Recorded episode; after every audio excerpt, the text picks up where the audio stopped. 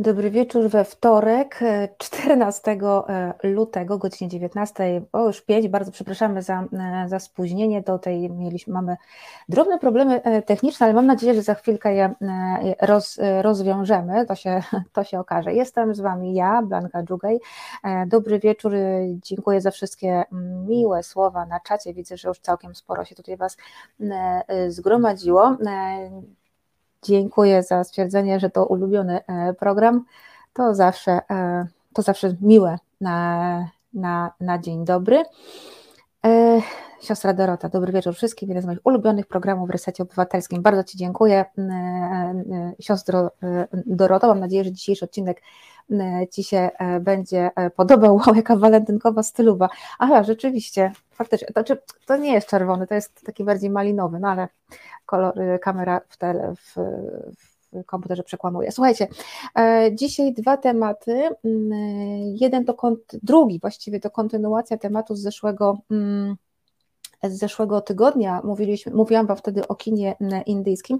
Obiecywałam, że, że dzisiaj powiem o e, Chinach, ale e, chciałabym jednak kontynuować temat e, wizerunku kobiet w kinie indyjskim. Dzisiaj powiemy o, powiem o kinie, e, kinie artystycznym, ale najpierw e, rozmowa z moją gościnią, którą jest dr Karolina Rakowiecka-Asgari, iranistka z Zakładu Iranistyki Uniwersytetu Jagiellońskiego, autorka bloga Okno na Iran, który bardzo Wam polecam.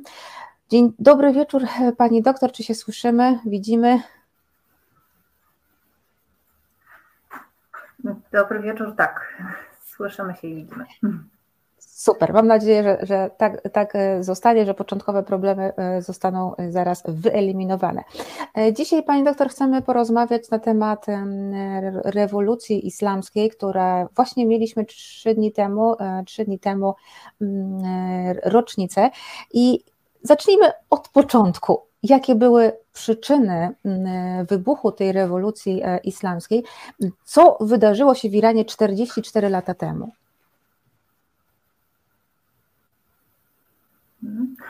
No, przyczyny, jak to zwykle bywa, były dosyć złożone. E, najprościej może, można powiedzieć w ten sposób, że e, Iran, korzystając z takiego wielkiego wzrostu cen ropy, wykonał olbrzymi e, skok e, dosyć jednorazowo, to znaczy było dużo, dużo, dużo długo lepiej, e, a potem gwałtownie okazało się, że no, trochę za szybkie tempo zostało przyjęte. To był i, i nie jest możliwa dalsza kontynuacja. Oczywiście to w największym uproszczeniu, że no, temu jakby nie działo się to również bez e, winy szacha, który sprawował w Iranie e, i e, który, którego zarząd krajem no, można oceniać na pokaz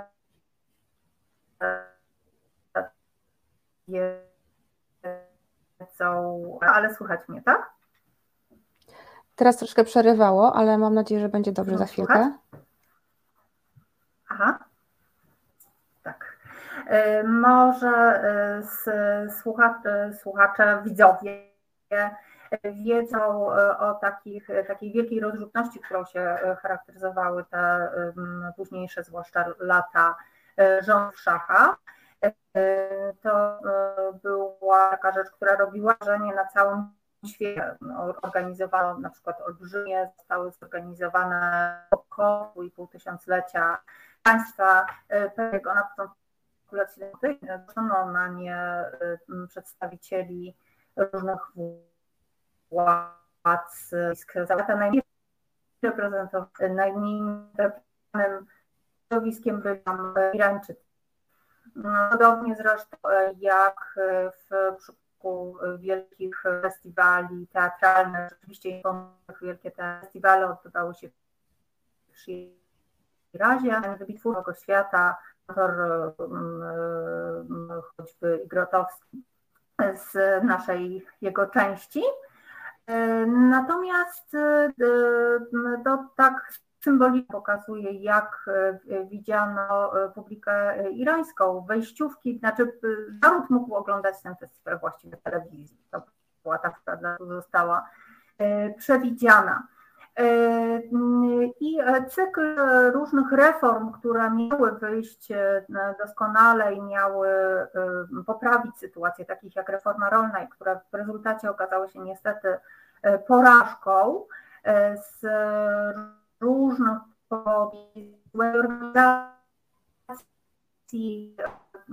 czasami zbyt przynajmniej wzorców bezpośrednio wzorców zachodnich bez granicować.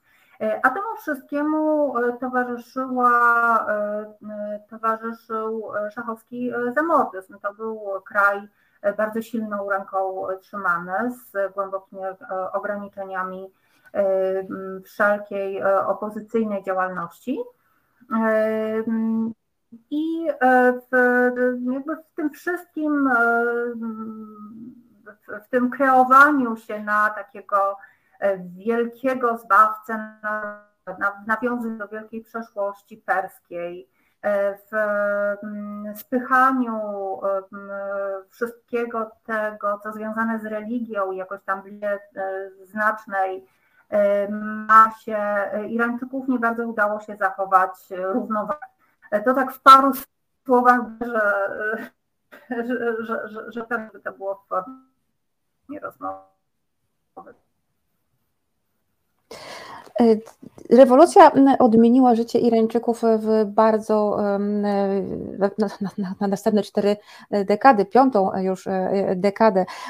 Czy możemy prześledzić jakoś te zmiany i obszary, których najbardziej e, dotknęły? Bo to nie jest tylko to, co się najbardziej przebija w zachodnich mediach, czyli kwestia e, obyczajowości i chyba może obyczajności. Mhm. Tak, no może od, od, tego warto by było zacząć, że ta rewolucja, ona oczywiście przeszła do historii jako rewolucja islamska, prawda? I tak ją znam, rewolucja 78-79 roku. E, natomiast ona tak naprawdę islamska była w swojej części tylko, w niej brało udział e, wiele różnych ugrupowań. Mało osób wie, że Iran miał na przykład wielką partię komunistyczną, co bardzo wpływową. I taka, taka konsolidacja wokół osoby Ayatollaha Khomeiniova, zgoda, żeby to on rzeczywiście został przywódcą, ona wzięła się z tego, że wszyscy uczestnicy rewolucji byli fascynatami postaci, a tym bardziej nie z tego, że ktoś bardzo wnikliwie czytał jego już istniejące pisy, starały sobie jakoś wyobrażać, jak kraj może wyglądać w rewolucji, tylko z tego poczucia, że to jest mm, dobry łącznik, osoba, postać, wokół której e, mogą taka symbolicznie e, łącząca różna, e, różne ugrupowania, przemawiająca językiem takiego zwykłego człowieka, prawda? To było zawsze, to był zawsze wielki kompleks irańskich elit. Jak mówić tak, żeby te no, w mhm. znacznej części niewykształcone masy pociągać, prawda? Mm, I e, w, w miarę jak się rewolucja zbliżała, bo właściwie od, od połowy mniej więcej roku 77 powoli widzimy takie ruchy w kierunku rewolucji. To nie jest tak, że to nastąpiło z dnia na dzień. E, I ma również właśnie takie radykalizowanie się i z, z taką postępującą zgodę na właśnie konsolidację wokół E, wokół tych e, postaci, tych idei, które mogły być nośne. Natomiast to, co robili, zaczęli robić właściwie szybko po przejęciu władzy, to było takie stopniowe wykluczanie wszystkich tych grup, które były najbardziej gdzieś tam radykalne, najmniej, naj, najdalej od środka.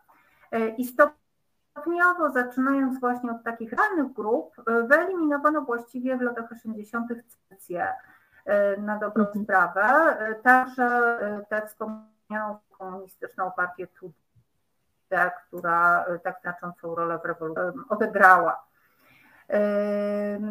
Rzeczywiście bardzo szybko też zaczęto wprowadzać takie, takie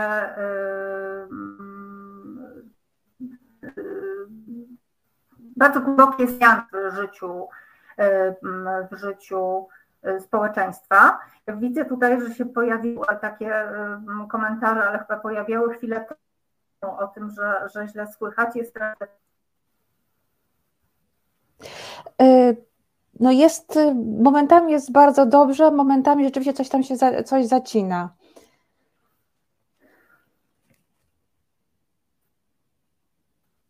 A teraz w ogóle pani zniknęła. Halo, halo pani doktor, czy my się słyszymy? Niestety mnie też momentami panią zacina z kolei. A, y, tak się zastanawiam, czy może po prostu połączymy się przez, y, przez telefon. Y, to ja wiem, że to jest, y, widzowie nie będą wtedy pani widzieć, ale może tak będzie, mm, y, tak będzie lepiej to zróbmy chwilkę przerwy na muzykę e, i zaraz do Was.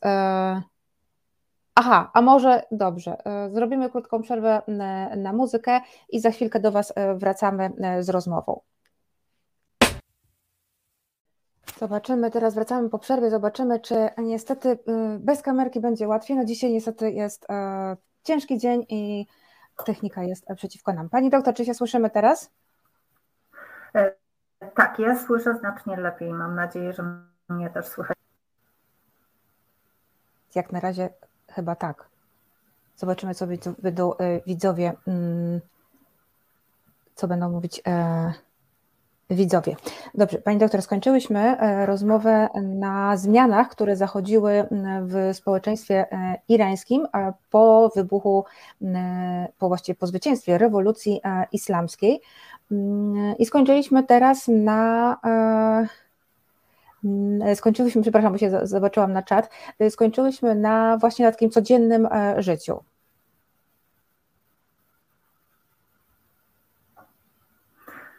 Tak, no te zmiany, które bezpośrednio po rewolucji, które szybko uzmysłowiły Iwan Khomeini pisząc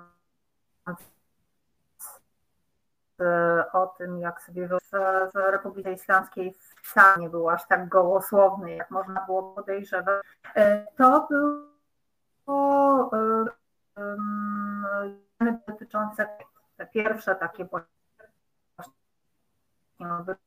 zwyczajowe wielkie zmiany. To znaczy przed rewolucją powiedzmy sobie szczerze, że inaczej to wyglądało w praktyce, ale w zapisach przepisach prawnych rzecz wyglądała nieźle. I e, to tak zwane prawo o ochronie rodziny zostało, właśnie poprawiając kobiet, e, zostało właściwie e, cofnięte przez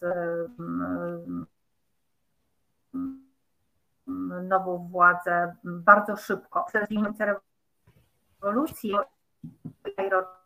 8 marca były już w Teheranie, 79 w Teheranie wielkie protesty e, przeciwko no, zasadniczemu pogorszeniu sytuacji prawnej. Patrzę w dół, to znaczy, że coś nie słychać? Nie, nie, nie, nie, nie.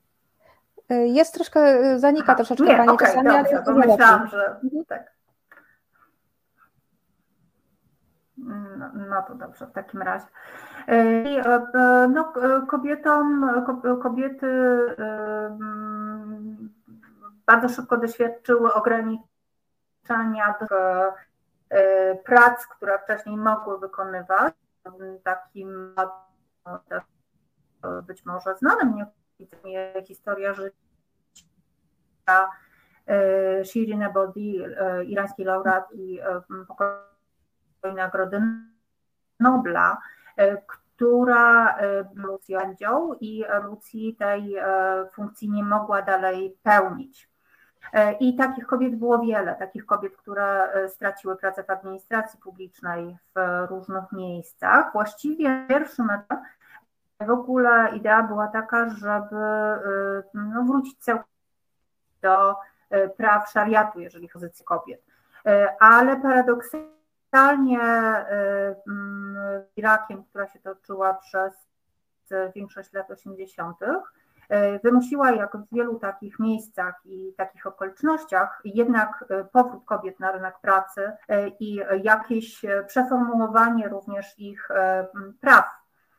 Mhm. I obserwujemy taką, taki, takie próby gdzieś tam równoważenia właśnie takiego tradycjonalistycznego islamskiego spojrzenia na na pozycję kobiety z właśnie wymogami chwili e, i też oczekiwaniami kobiet, które już emancypację świadczyły, prawda? Więc e, pod tym względem, jak i w wielu e, takich życia w Iranie, no, mamy do czynienia z, tak, z takimi bardzo paradoksalnymi sytuacjami, gdzie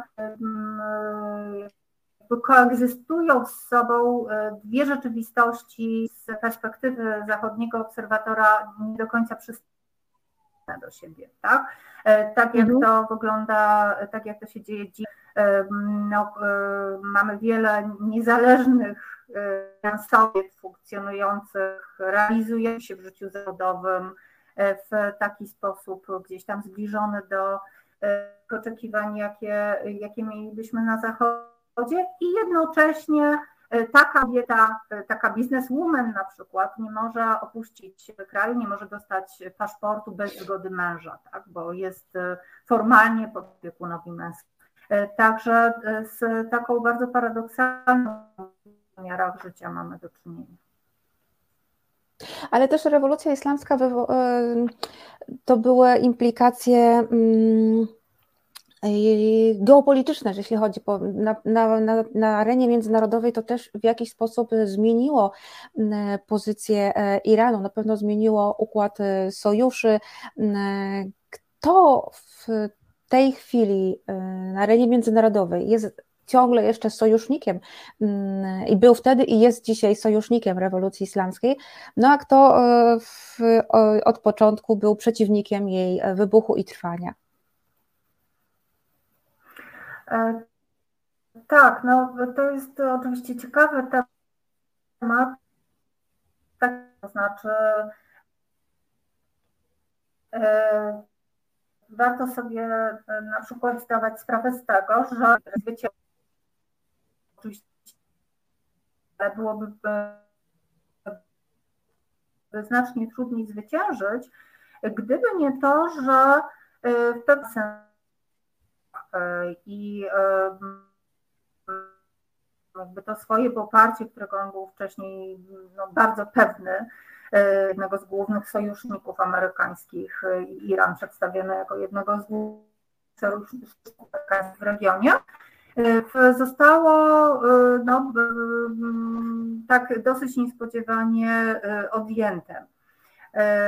I drugim takim sojusznikiem, który, z którym Iran współpracował przed rewolucją, który dzisiaj należy do głównych wrogów, był Izrael. Jeżeli chodzi o, o, Stany Zjednoczone, no to dopiero okupacja ambasady irańskiej, mhm. ambasady amerykańskiej w Teheranie, która była takim wielkim szokiem,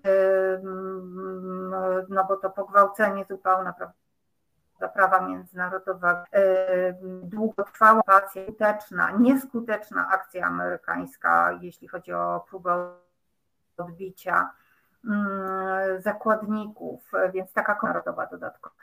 No to był, to był taki silny szok, który też warto sobie zdawać sprawę, że zrodził również resentymenty, nie tylko takie praktyczne się interesy amerykańskie, ale również E, do dziś jeszcze w, amery w amerykańskiej polityce widzimy taką e, bardzo taki bardzo emocjonalny stosunek do, e, do Iranu. Więc to są na pewno tacy dwaj sojusznicy, których Iran stracił.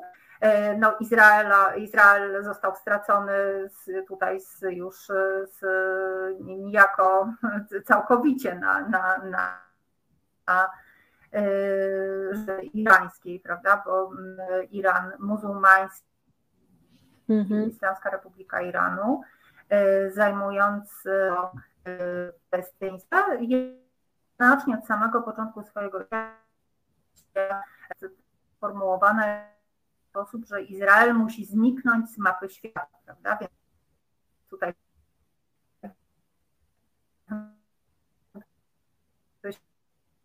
jasno. E, e, nie bardzo. E, poniekąd to jest kontynuacja tych wczesnych animozji. To znaczy, Iran jest w nieustającym konflikcie ze Stanami Zjednoczonymi, takim konflikcie bardzo silnym retorycznie, ale także, także no, on się nie rozegrał na płaszczyźnie militarnej, nie w, nie mhm. w tych krajach, prawda, w każdym razie, tak. ale taki konflikt wpływów tutaj widzę pytanie, czy w USA prezydent Jimmy Carter? Tak, prezydentem był Jimmy Carter i e, podczas rewolucji oczywiście, prawda? I e, to, że nie udało się w porę uwolnić zakładników z ambasady amerykańskiej, prawda o tym czynnikiem że Carter nie został wybrany na drugą kadencję, ale Państwo wiedzą, nie tak bardzo często znowu się zdarza. E, także e, mm, dzisiaj właściwie przez tą, e, przez tą taką silną retorykę konfliktu, którą stosują w swojej polityce międzynarodowej, przez to, że, że szukają władze irańskie E, takiego, e, szukają możliwości zostania e, mocarstwem tak naprawdę. Cały czas szukają takiej możliwości. Mhm. Okresowo to się dobrze udaje w regionie, okresowo gorzej. W tej chwili jest zdecydowanie taki moment, kiedy gorzej. Ale ta, ta jakby sytuacja konfliktu ze światem zewnętrznym jest też potrzebna do, do rozgrywania tych spraw Iranu, prawda? Bo ona, y, ona pozwala y, podtrzymywać cały czas taki żar rewolucyjno-wojenny, coraz słabiej też pozwala, ale tak przynajmniej się próbuje y, w wymiarze propagandowym. No i dziś rzeczywiście sytuacja wygląda, Iranu wygląda tak, że na arenie międzynarodowej jest cimbany, to znaczy jedynymi sojusznikami w tej chwili są Rosja, która sama nie, nie jest obłożona sojusznikami, prawda? I Chiny, które e, wykorzystują e, słabość Iranu tam, gdzie tylko mogą, są z takiej bardzo pragmatycznej e, polityki, prawda, bez żadnych sentymentów. Natomiast z, z krajami regionu, z wieloma krajami regionu Iran jest skonfliktowany ze względu na wpływy w regionie, e, na dusz Arabią Saudyjską, rząd dusz nad e, muzułmanami e, najważniejszą częścią świata z punktu widzenia muzułmanów, a z Europą w tej chwili również nie jest w dobrych relacjach. Jak Państwo świecie, źródłem konfliktu irański e, program e, jądrowy, e, ale źródłem konfliktu są również kwestie praw człowieka i właśnie ta, ta ostra retoryka, która tak naprawdę utrudnia dogadywanie się. W ciągu ostatniego roku ta mm, retoryka antyamerykańska była bardzo dobrze widoczna, e, żeby podtrzymywać ten żart, tak jak pani tu powiedziała. Najpierw e, po wybuchu wojny e, w Ukrainie, po agresji rosyjskiej na Ukrainę, mówimy wprost, kiedy w Khamenei wprost powiedział, że to NATO i Stany Zjednoczone są temu winne. No i teraz w trakcie ostatnich protestów po śmierci Maxa Amini też lokalni przywódcy religijni wskazywali Stany Zjednoczone jako prowodyra. Tak, no nie tylko, nie tylko e, przywódcy religijni, a w ogóle e, różni przedstawiciele władzy irańskiej. Tak, jak najbardziej. E, Stany Zjednoczone, Arabię Saudyjską właśnie, Izrael mhm. wskazuje się jako i, no i podkreśla się, narracja jest ta, że to są zamieszki opłacane, prawda, że to, tak. że to nie wybuch gdzieś tam od nie, dzieje się samo, tylko tylko to jest wynik wewnętrznych spisków. Oczywiście oddając sprawiedliwie tam też Irańczykom, taka, taka do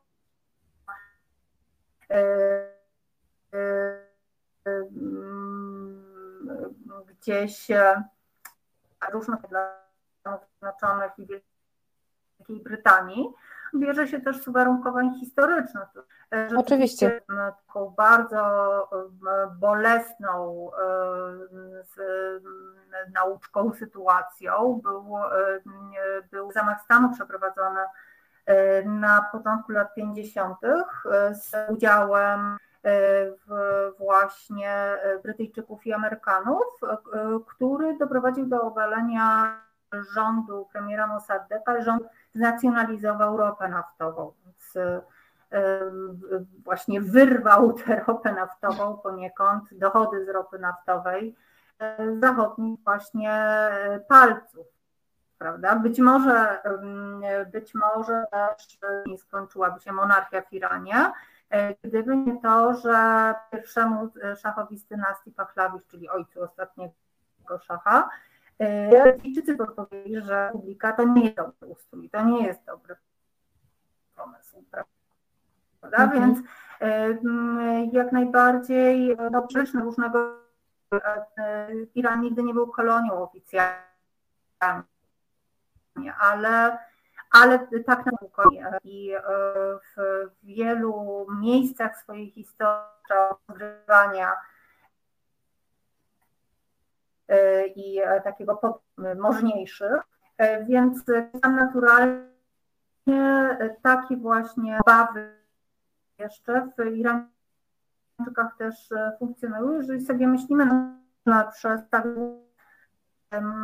poparcie dla Republiki, to takim ważnym argumentem dla wielu Irańczyków tyle gdzieś kwestie światopoglądowe, nie tyle kwestie religijne, ale właśnie kwestie związane z bezpieczeństwem i niezależnością. Tak? Jacy są, tacy są, ale przynajmniej jesteśmy e, bezpieczni i przynajmniej e, jest tak, że nic się w naszym kraju nie rządzi. Tak? Więc to, to, to mhm. dla wielu ludzi jest, e, jest argumentem.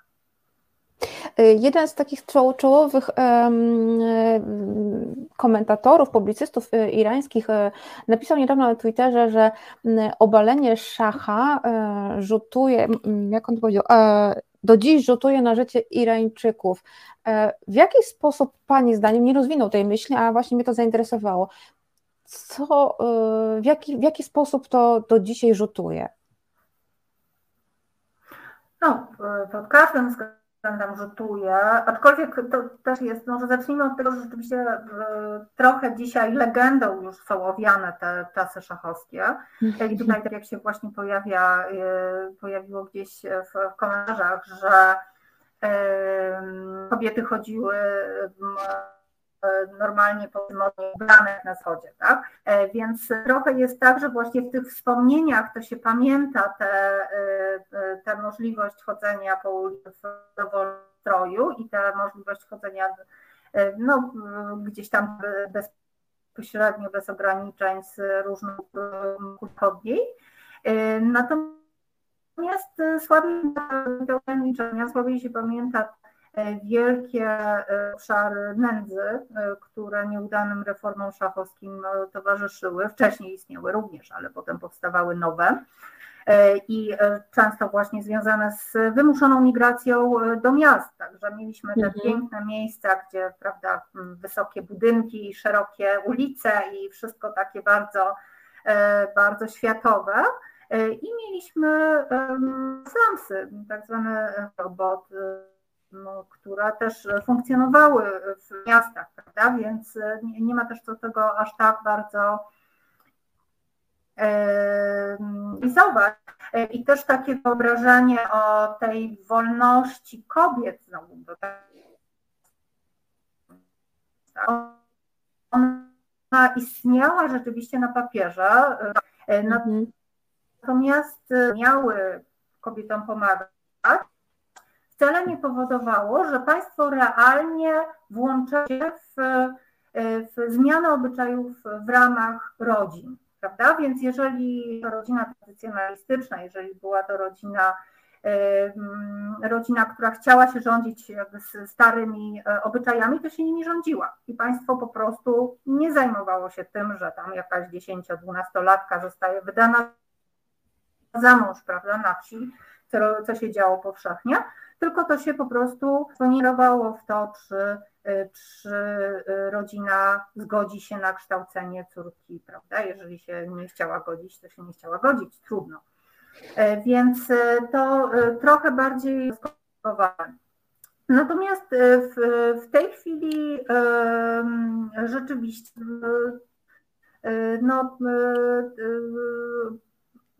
wracając do, do, do, do, do Pani pytania, rzeczywiście właściwie to jest taki rodzaj państwa, w którym Irańczycy żyją, który ingeruje w sfery ich życia prawda? To nie jest e, tylko wolności wypowiedzi, to nie jest tylko e, ograniczanie praw e, politycznych, czy nie wiem, czy, czy, czy ale to jest pięta obojowość i Gina Maxa Amini, której już nie młoda kobieta, której śmierci zaczęła się fala protestów, E, właśnie nie była w żaden sposób osobą e, realizującą swoje zamiary polityczne. Mhm. Zaangażowaną działaczką, prawda? Była zwykłą,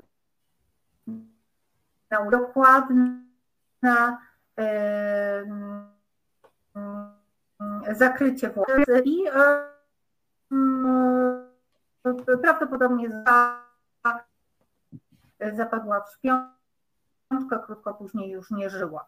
E, okoliczności pełnolecią, jakie zarzuty wobec niej były, to były tylko zarzuty wobec jej stroju i to właśnie tak jak mówię, nawet nie jakiejś kontestacji bardzo głębokiej, tak? To nie było tak, że ona wyszła na ulicę bez chustki.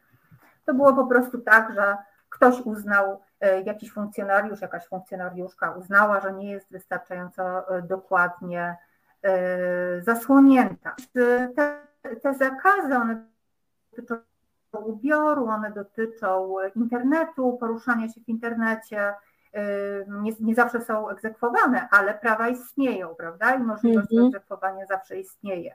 Y, one, one po prostu dotyczą wszelkich dziedzin y, życia i w tym sensie rzeczywiście y, ten wybór, ta decyzja, to obalenie szacha do tej pory bardzo silnie odbija się na Mm, no, w wymiarze życia Irańczyków, już nie wspominając o tym, że nie mają oczywiście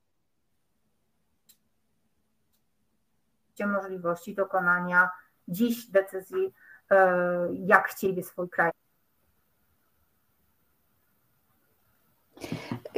Mówiła Pani o wolności słowa, to trudno mi nie nawiązać do tego, co się stało wczoraj, czyli do tymczasowego, tymczasowego zwolnienia z aresztu reżysera Mohammada Raslufa. To jest, e, widzę tylko powiem, wybitny reżyser e, irański, zdobywca Złotego Niedźwiedzia w 2020 roku za film Zło nie istnieje, taka antologia krót, krótszych form.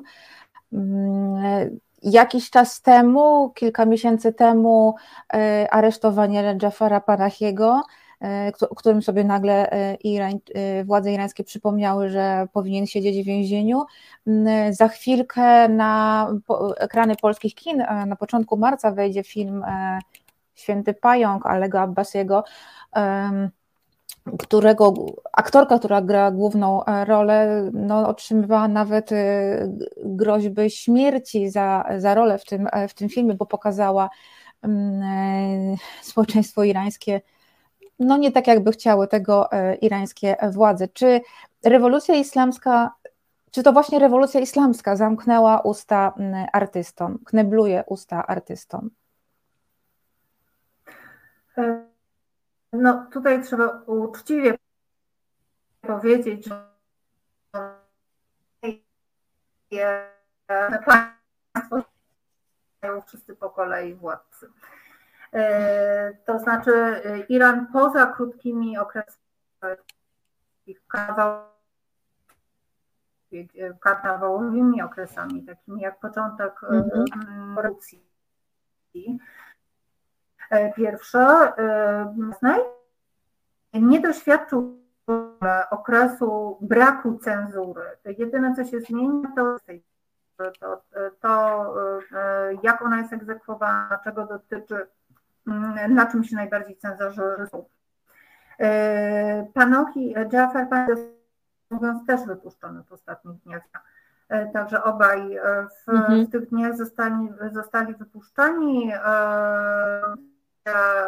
Jest taka akcja niby e, właśnie mm, zwalniania z więzień. Ona jest nie do końca, znaczy ona jest na nie tak wielką skalę, jak się to próbuje pokazywać i niekonsekwentna. Mhm. Niemniej jednak rzeczywiście e, kilka postaci właśnie między innymi tych teraz było zwolnionych. E, jeżeli chodzi o cenzurę we współczesnym znaczy porewolucyjnym Iranie, no to ona się tym różni od tego, jak wyglądała wcześniej, że ona dotyczy e, nie tylko kwestii politycznych, ale dotyczy też kwestii zwyczajowych. E, jest, e, nie jest tak konsekwentna, jak można by było oczekiwać. To jest w ogóle to, co zatrzymuje, jak czytam w, w różnych komentarzach, że Iran jest państwem totalitarnym. No właśnie Iran, Iran jest państwem, jest takim dziwnym połączeniem absolutyzmu z demokracją, z elementami demokracji, możliwym, mm ale jednak istniejącym. I to się przekłada na bardzo wiele dziedzin, również właśnie na to, jak wygląda kwestia cenzury. To znaczy nie ma takiej stałej e, listy, która pozwalałaby że coś będzie albo nie będzie, zmienia wraz z takimi mm, e, falami odwilżania e, gdzieś tam e, na szczytu. To się zmienia w zależności oczywiście też od, od od jakichś koniunkturalnych kwestii, które nawet czasami jest dość widzieć. To znaczy, ktoś sobie myśli, że coś się może przydać. To mhm. jest jakby jedna rzecz, a druga to jest sama e, cenzury, z czego też sobie może warto, to znaczy e, wiem z e, doświadczenia, że może się tak stać z książką, że ona trafi działu biura cenzorskiego zostaje odrzucona zostaje wysłana do innego działu biura censorskiego, zostaje zatwierdzona. Tak? Jeżeli chodzi o książki, bardzo często jest tak, że one, czy na ogół jest tak, że one nie, y, nie dostają y, jednoznacznie wilczego biletu. One po prostu są bardzo długo przetrzymywane, te, są jakoś y, dyskusyjne, prawda? Są bardzo długo przetrzymywane przez cenzurę Właściwie musza się na twórcach, i to jest coś bardzo istotnego, wymusza się na twórcach cenzura. E, to znaczy, oni wiedząc, z czym mają do czynienia, w bardzo wczesnym etapie już wyrabiają to, co chcieliby przygotować, odcinają to, co jest najbardziej gdzieś tam kontrowersyjne, e, albo opowiadają to w inny sposób, lżejszy sposób, i w związku z tym mamy e, w tej przestrzeni kulturowej pojawia się bardzo wiele takich tekstów e, e, uszkodzonych. To, się, to samo się mhm. dzieje z, z przycinanymi przez cenzorę, cenzurę filmami zachodnimi też, że coś, jakieś dzieło sztuki istnieje, ale ono nie jest tym samym, prawda? Więc mamy nie mamy porozumienia co do niego jednocześnie. I oczywiście, e, zwłaszcza filmowcy, e, ale też oczywiście i pisarze, i e, różne, różne, różni artyści, takich form, które broniła. Gdzieś było na przykład opowiadanie, mm, tak jak w dziełach Kierowskiego, to było opowiadanie o, o dzieciach, tak? z zapisem dzieci, opowiadanie gdzieś tam o próbach to, e, to, to mogą być różne sposoby takiego opowiadania nie wprost, takich, takich elementów mowy, prawda, która, którą myślę każdy, kto się irańskim kinem interesuje, też wyłapuje i zauważa, prawda? I no, tak, to, to wszystko sprawia, że, że, to, że ta sztuka się, się też zmienia.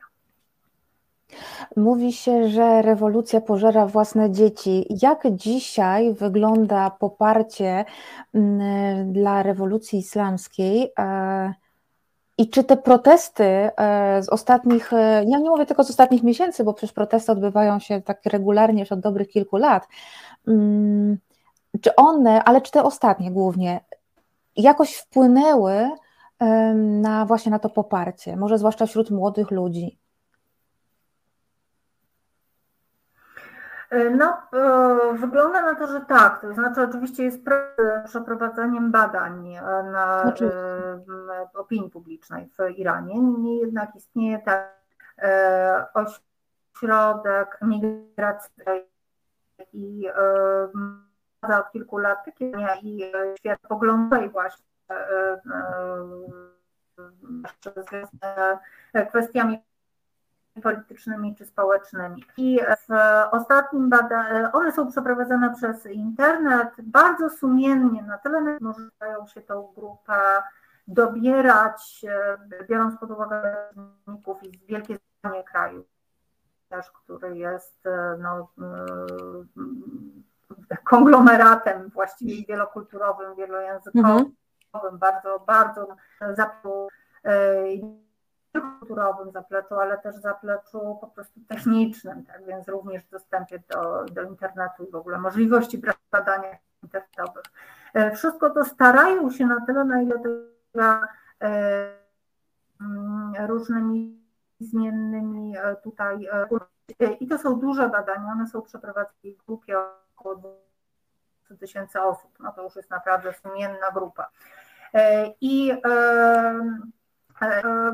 Ostatnie badanie pokazało, że 81% respondentów, 50 tysięcy ludzi to byli Irańczycy mieszkający w kraju, reszta to byli mieszkający za granicą. 50% z nich jest przeciwnych Republice Islamskiej. No to jest bardzo dużo, prawda? Zaledwie 15% tak. ją i e, rzeczywiście e, taki, taki spadek poparcia wyraźnie. Ja mówiłam o tym poczuciu bezpieczeństwa, które długo Republika Islamska gdzieś jednak zapewniała swoim obywatelom. E, długo też dla znacznej części jednak ta aura świetno, świętości, aura religii, prawda?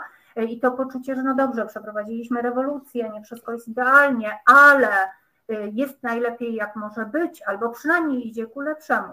Y, długo takie poczucie istniało, w tej chwili właściwie, właściwie no ono zupełnie zanika i e, widzieliśmy podczas tych e, ostatnich protestów, e, tęczące dość szeroko i ludzi z, z różnych środowisk z Republiką Islamską, z elit Republiki Islamskiej, dziś odsunięto władzę. E, i na przykład e, rolników, e, czyli żołnierzy poległych w wojnie, takich postaci, takich świętych tego kraju, prawda? Które te rodziny również wypowiadały się za referendum i za, za, za postulatami protestujących. To widać zmiany i widać też kształtowanie się w ogóle takich nowego sposobu myślenia, o wspólnocie, która właśnie jest taką, która może być rzucaną z góry przez jakieś e, ustalone wartości, ale e, tworzącą się od dołu z różnych religijnych, kobiet i mężczyzn, bo tutaj też kwestia praw kobiet została bardzo ważna, bardzo to rzeczywiście mm, układ obraz, zarówno to można obserwować już przed tymi protestami, jak to, co wynikło e, przy ich okazji, e, układa się w taki obraz e, z rosnącego społeczeństwa obywatelskiego, które rzeczywiście zaczyna myśleć o tym, jak się organizuje, o tym, że może przyjdzie jakiś następny zbawca narodu i zorganizuje nam państwo. Mm, jak w Iranie jest e, dzisiaj? E, te protesty z jesieni no, właściwie już wygasają. Co prawda, ostatnio um, um, mówiło się, i ja się też przychylałam do tego, że atak dronów na Isfahan, w Isfahanie był właśnie może dziełem protestujących, ale czy czy kolejny, ten społeczny opór będzie trwał, będzie eskalował przy kolejnym jakimś wydarzeniu? Jakie scenariusze pod tym względem Pani dla Iranu przewiduje? Jakie są według Pani najbardziej prawdopodobne? Tak, no, to znaczy te protesty, one rzeczywiście trwały w takim dużym natężeniu ponad trzy miesiące to jest naprawdę dużo na utrzymanie mhm. stałego napięcia na ulicach e, w warunkach stałego dławienia bardzo silnego protestów, prawda, strzelania do tłumów, wielkiej fali aresztem, tortur. E, nie wiem, czy, czy Państwo wiedzą, ale tam niestety wśród zabitych podczas protestów byli nie tylko dorośli, ale było ponad 70 dzieci, ale wśród nich również małych dzieci, również wśród dodatkowych w ogóle e, świadków, więc e, to okrucieństwo e, tutaj było bardzo dużo. Mhm. Oczywiście też w Iranie jest zima, tak jak u nas jest to mało sprzyjający okres, więc protesty rzeczywiście pojawiają.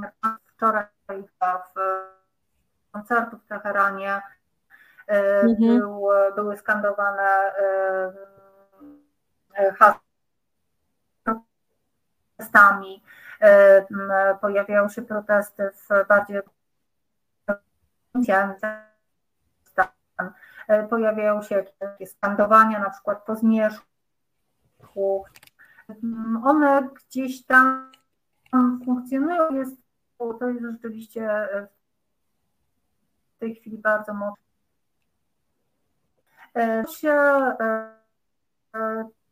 to, co się ważne, to są, to jest taka to znaczy to znaczy pojawił się na przykład w ostatnich dniach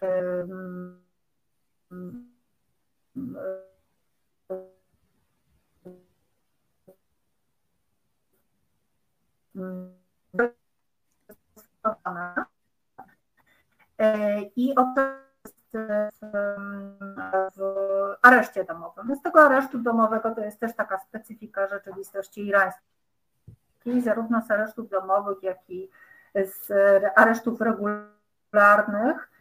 Część postaci się wypowiada, przesyła informacje na zewnątrz, więc e, nie zawsze być to znaczy całkowite odgrodzenie od, e, od rzeczy. Sami e, wystąpił z, taką reformą krajowej koniec. I czynienia z ale różnego różnych popierają i różnych głosów indywidów, które przez historii islamskiej odgrywały istotną rolę. Więc nie jest to bez znaczenia. E, I mamy też do czynienia z takimi problemami organizacji e, e, opozycji.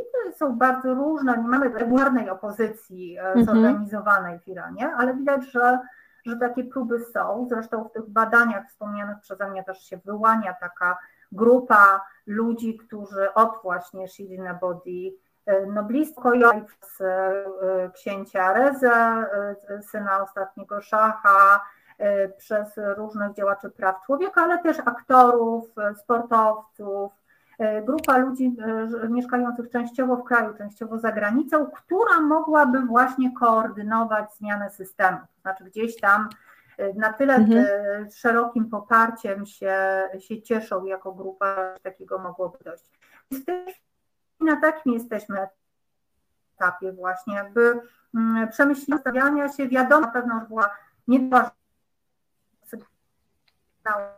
nie, nie ma żadnej gotowości na to, żeby tu się taka refleksja, co w tej sytuacji można by było inaczej, jak można by było, w jakim kierunku zmierzać. A takie, taki jakby mm, duch testu obywatelskiego cały czas jest, jest silnie wyczuwany. Mhm.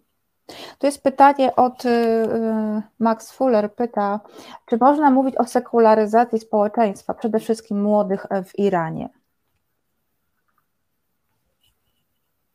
E, no i tutaj znowu nam przychodzi e, z pomysłu, który e, jedynym duże badania, które nam mogą tutaj coś mówić, ale do których chciałabym jednak, żeby podchodzić To znaczy te badania mhm. pokazują, że zaledwie 30, e, chyba 2% Janków e, chce się definiować jako muzułmanie szyici.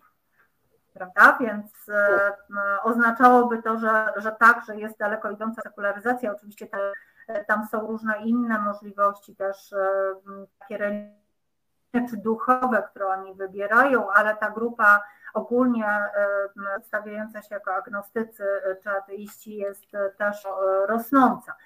Z tym, że dwa zastrzeżenia jest takie właśnie, że bardzo trudno się bardzo trudno się tego rodzaju badania dobrze organizuje w Iranie, tak żeby one rzeczywiście mogły dać mm. reprezentację społeczną. A druga uwaga jest taka, mm, że jest oczywiście deklaracja polityczna i to niekoniecznie musi być deklaracja, tak naprawdę to prawda, w warunkach teokracji, oczywiście, to mam na myśli. Ale na e, pewno, e, na pewno e, dość szeroki, zwłaszcza wśród młodych, tradycyjnego rozumienia religii, jako takiej organizującej życie nie tylko prywatne, ale też publiczne.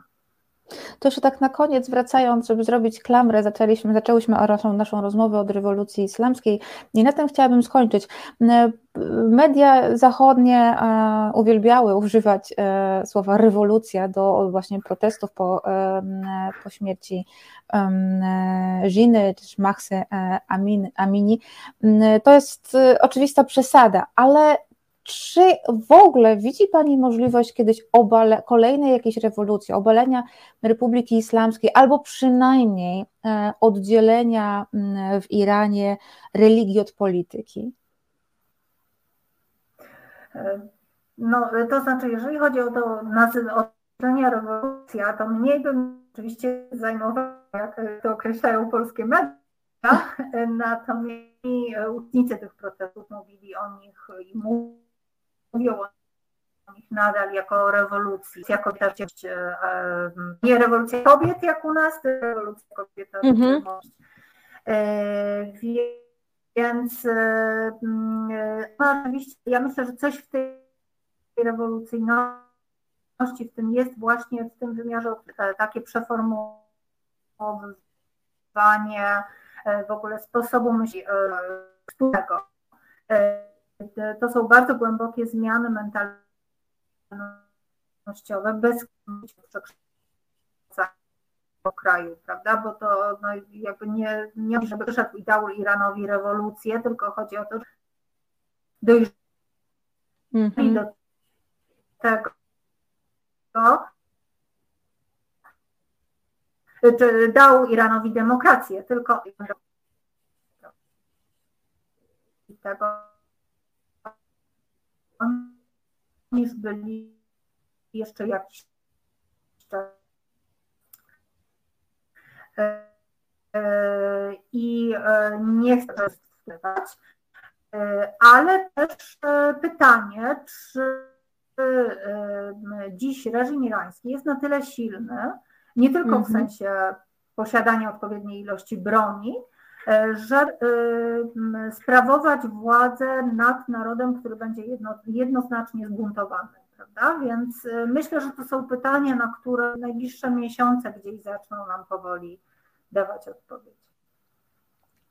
No to w takim razie czekamy na e, te e, odpowiedzi. Bardzo Pani dziękuję, e, Pani doktor, za to, że dzisiaj zgodziła się Pani tutaj u nas być. Doktor Karolina Rakowiecka z Gari, iranistka z Zakładu Iranistyki Uniwersytetu Jagiellońskiego i autorka bloga Okno na Iran, była moją i Waszą gościnią. Bardzo dziękuję Pani doktor. Ja dziękuję. Dziękuję bardzo. I bardzo Zdarza się, to jest tak zwana e, siła wyższa. E, to teraz robimy krótką e, przerwę na muzykę i wracamy za chwilkę. Czy już ja sama wracam i temat kina. Marcin Celiński i Radosław Gruca zapraszają na wyjątkowy i jedyny w polskich mediach program o procesie wyprowadzania Polski z Unii. To nie zaczęło się dziś i nie skończy jutro, to działania trwające od lat.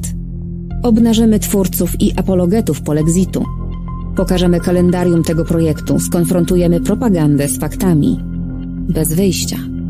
Co czwartek od 19 w resecie obywatelskim. I wracamy do programu Azja Inkognita. E, Marcin i Radek e, dopiero e, za jakiś czas. Na razie jeszcze trwa Azja Inkognita, ponieważ mamy wtorek, 14 lutego. Słuchajcie, wiem, że chcieliście chyba siostra Dorota domagała się Dalekiego Wschodu i ja myślałam, że rozwiąże ten problem, znaczy tę prośbę zrealizuje poprzez Chiny i Y, kwestie dzietności i problemów z dzietnością właściwie, mm, ale pomyślałam, że y, żeby nie siepać tych tematów, y, a, a dzisiaj pociągnąć jeszcze temat z zeszłego mm, tygodnia, czyli kina indyjskiego i kobiet. O to też prosiliście w komentarzach. Ja w zeszłym tygodniu powiedziałam Wam o, mm, przepraszam, opowiedziałam Wam o kinie głównego nurtu, tak, które e, w niezbyt e, słusznie e, nazywane jest w Polsce Bollywoodem. Na arenie międzynarodowej lepsza nazwa to taka bardziej popularna nazwa to mm, masala movie od mieszanki przypraw, ale siostra Dorota też ok, ok, no to w takim razie e, e, mogę, e, e mogę mówić. E, Cecelia Cetek opowiedziała Chińczyków w 2100 roku będzie około 500-600 milionów. Tak, ale teraz martwią się, że wyprzedzą ich Indie, jeśli chodzi, znaczy martwią się, mówię w cudzysłowie oczywiście, e, że za chwilkę wyprzedzą ich Indie pod względem ilości ludności. Ale ten temat na pewno wam, o, o tym Wam opowiem. Natomiast dzisiaj właśnie, tak jak siostra Dorota stwierdziła, y, też ok, to jeszcze trochę o kinie, bo e, mało kto wie, a moją misją jest e, zmiana tych proporcji. Chciałabym, żeby jak najwięcej ludzi wiedziało, wiedziało o tym, że w Indiach jest jeszcze inny, drugi nurt w kinie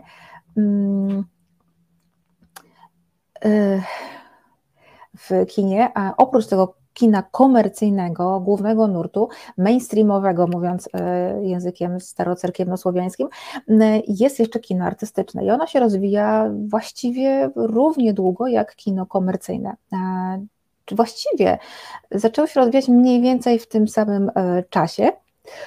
Ośrodkiem tego drugiego, mm, dzisiaj są dwa takie główne ośrodki, aczkolwiek takie ambitne, artystyczne kino już się kręci w coraz większej części Indii. E, natomiast jeśli chodzi o takie dwa duże ośrodki, no to jest to mm, moje kochane oczywiście Bengal Zachodni e, oraz na południu stan e, Kerala. Tam są kręcone te filmy artystyczne, co nie oznacza, że nie ma tam, przepraszam, że nie ma tam też produkcji no, bardziej masowej. Oczywiście, że jest, natomiast najważniejsza e, i z tego słyną z tego, z tego słyną te dwa stany właśnie to jest kino artystyczne. Ja, narodziło się kino artystyczne w Bengalu Zachodnim, w, dokładnie w Kolkacie, znaczy wtedy to była jeszcze Kalkuta. Ono się, to kino się rozwijało pod wpływem no, kina europejskiego głównie, bo y, głównie y, neorealizmu włoskiego. Y, to był nurt w kinie, który mm, odszedł od jakiegoś tam fantastycznego postrzegania świata, jakiegoś odrealnienia rzeczywistości. Neorealizm, jak sama nazwa wskazuje, skupiał się na tym, co rzeczywiste, co tu i teraz i na mm, problemach społecznych. To jest kino stricte społeczne, kino zaangażowane. Zajmowało się człowiekiem jako jednostką e, i to spojrzenie na jednostkę i jej problemy dawało, miało dawać e, ogólny obraz, takie uogólnienie e, kondycji ludzkości. W, w Bengalu Zachodnim było kilku e, twórców e, tego, tego kina. Chciałabym tylko jeszcze powiedzieć, że e, w Bengal, Bengal Zachodni był stan, tym stanem Indii, podobnie jest jeszcze Kerala, którym socjalizm w którym socjalizm zyskał bardzo podatny e, grunt. Socjalizm, komunizm. Także jeżeli dzisiaj e, idziecie sobie ulicami miast w Bengalu Zachodnim, o na przykład jak ostatnio byłam przed pandemią, to były wybory parlamentarne do rządów, do rządu centralnego i wszędzie e, wisiały e, plakaty wyborcze albo e, graffiti wyborcze. No i jak się szło ulicami stolicy Bengalu Zachodniego, Kolkaty, osób nie wciągniętych w temat, nie znających właśnie politycznej sytuacji Indii, no mogły zdziwić sierp, znaki sierpa i sierpa, sierpa i młota. Tak? W Kalku w Kerali e, sierp i młot jest e, totalnie e, bardzo widoczny w tej przestrzeni publicznej. Siostra Dorota pisze, Indie też mnie ciekawią, szczególnie ludzie, kino często to opowieść o ludziach, ich emocjach, ich historii.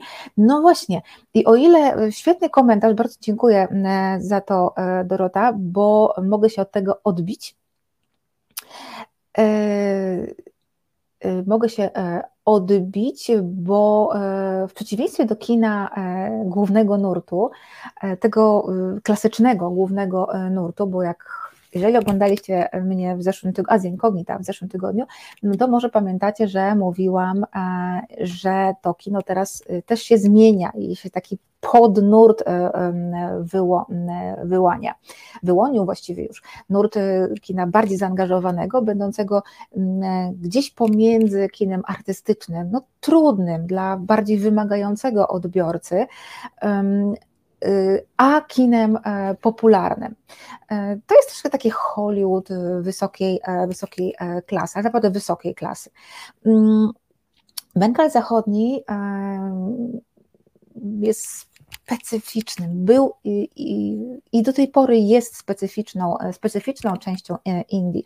To była stoli, długo stolica kulturalna e, Indii, no to była stolica Imperium Brytyjskiego i także stolica kulturalna. To tam zaczął się renesans bengalski, mm, był, jest nazywany renesansem indyjskim, ja go mimo wszystko wolę nazwę renesans bengalski, bo to właśnie w Bengalu się zaczął. To była rewolucja w ramach kultury. Wtedy powstały nowe gatunki literackie, na przykład opowiadanie, takie jak w, w Europie, no bo pod wpływem e, europejskiej e, kultury te, te nurty powstawały, pojawiła, czy też powieść w takiej formie, jaką my, my ją znamy. Wtedy pojawił się, troszeczkę nastąpiła rewolucja w teatrze, e, właśnie też zaczęto tworzyć teatry bardziej um, E, bardziej e, Europ w stylu zachodnim, nie tylko e, w klasycznym, wzorując się na klasycznym teatrze sanskryckim czy na tańcach ludowych. Na pytanie, dlaczego Hindusi nie dbają o higienę osobistą, nawet nie odpowiem, bo jest obrzydliwe. Tutaj zaangażowanie dużo straciło na na przykład dawnym festiwalu pieśni zaangażowanej, w którym dało się usłyszeć pieśń o Leninie w Poroni na góralską nutę. Okej. Okay. Dobrze, Tomasz, tak. Um, dobra, Cecylia, Dlaczego obrzydliwe? Dlatego, że jest niekłamliwe. To znaczy, że nie dbają o higienę osobistą. Oczywiście, że dbają o higienę osobistą. Mm, nie no, Gargantua, nie zamierzam e, Cecylii za to zbanować, e, aczkolwiek jest to, mm, jak mam zapytać o higienę? Jak Hindusi dbają o higienę? Indusi, tak samo jak my, e, nawet troszeczkę bardziej, inaczej, tylko jak powiem inaczej, to od razu właśnie jest rozumiane, że nie dbają. Um, Wolf Alice w Korei jest dobre kino, nawet zdobyli Oscara. Owszem, zdobyli Oscara, jest bardzo dobre kino. E, czy ja Wam powiedziałam o kinie koreańskim? Na pewno mówiłam Wam o, o e, horrorach e, koreańskich. Coś więcej muszę zrobić. A, teraz jest w kinach. Powinnam o nim dzisiaj powiedzieć, o tym filmie. Podejrzana, ale ale nie zdążę dzisiaj o tym powiedzieć. E, no dobra, trzeba będzie coś zrobić, taki, e, e, taki odcinek. Tak, kino, kino koreańskie to mój konik. Mm, zaraz po, po kinie mm, indyjskim, artystycznym. Mm. Tomasz Jędralewicz, rasizm zawsze posługuje się higieną, zwłaszcza spocenie łysolem. Tak. Um, Beata Goleberski, podejrzaną też widziałam. A, Beata pisała o e, Świętym Pająku, o którym mówiłam, będę Wam o nim mówić. Może bliżej e, premiery, bo to jest film bardzo ważny i bardzo ciekawy, bardzo, e, który Wam na pewno będę polecać, od razu mówię tak, tak, bliżej, e, e, bliżej, bliżej premiery. Polecam wam, wam też film, o który, reżysera, o którym mówiłam, e, Mohameda Raslufa, Zło nie istnieje, bo raczej chyba jest w jakimś streamingu dostępny. No dobra, ale wracając do kina indyjskiego, więc tak jak pisała siostra Dorota, historię człowieka, historię, historię ludzi. I w odróżnieniu od tego kina Bollywood, powiedzmy, już nazwijmy to, używajmy tej nazwy, kino artystyczne właśnie pokazuje prawdziwego człowieka. Nie pięknych ludzi, komple- w, po nieprawdopodobnie zamożnych, mieszkających w fantastycznych rezydencjach i jeżdżących super e, samochodami. Nie, pokazuje prawdziwego człowieka i prawdziwe e, emocje. Nie to, co e, Andrzej Mroczkowski o podejrzanej mówili ostatnio Piotr z Tomaszem w miejscach nienumerowanych. E, to znaczy, ja muszę Wam opowiedzieć w takim razie jeszcze raz. Mm, e, zdecydowanie w takim razie. Dobra, to w przyszłym tygodniu Wam e, opowiem. Mhm. Dobrze, więc wracając do kina indyjskiego. Mm, to horrory to Japan? Nie tylko. Nie, nie tylko. E, horrory e, robią też e, i Koreańczycy i to całkiem naprawdę niezłe. Teraz jest w kinach w Wilcza Gromada. Czy to nie jest horror, to jest trochę taki slasher, gore, czy jakieś inne, inne paskudztwo. Jakieś inne e, paskudztwo. E, no, spe, specyficzny film, e, może też Wam opowiem, ale nie wiem, czy to w ogóle jeszcze jest w kinach, bo to weszło jakoś chyba z trzy tygodnie temu. No dobra, kino indyjskie, tysiąc znowu dygresji. Jak zaczynam mówić o mm, o kinie, to Mam tysiąc dygresji, po prostu tak e, uwielbiam.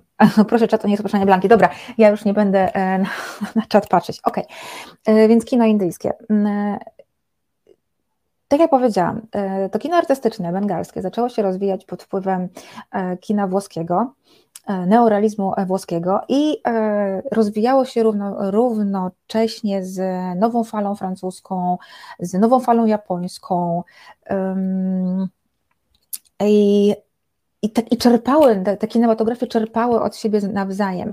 Na przykład e, Akira Kurosawa, czyli ten e, twórca, e, jeden z twórców nowej fali japońskiej, bardzo dobrze, w samych superlatyw, superlatywach, przepraszam, wyrażał się o Satyajdzie Raju, czyli twórcy tego kina artystycznego w Indiach.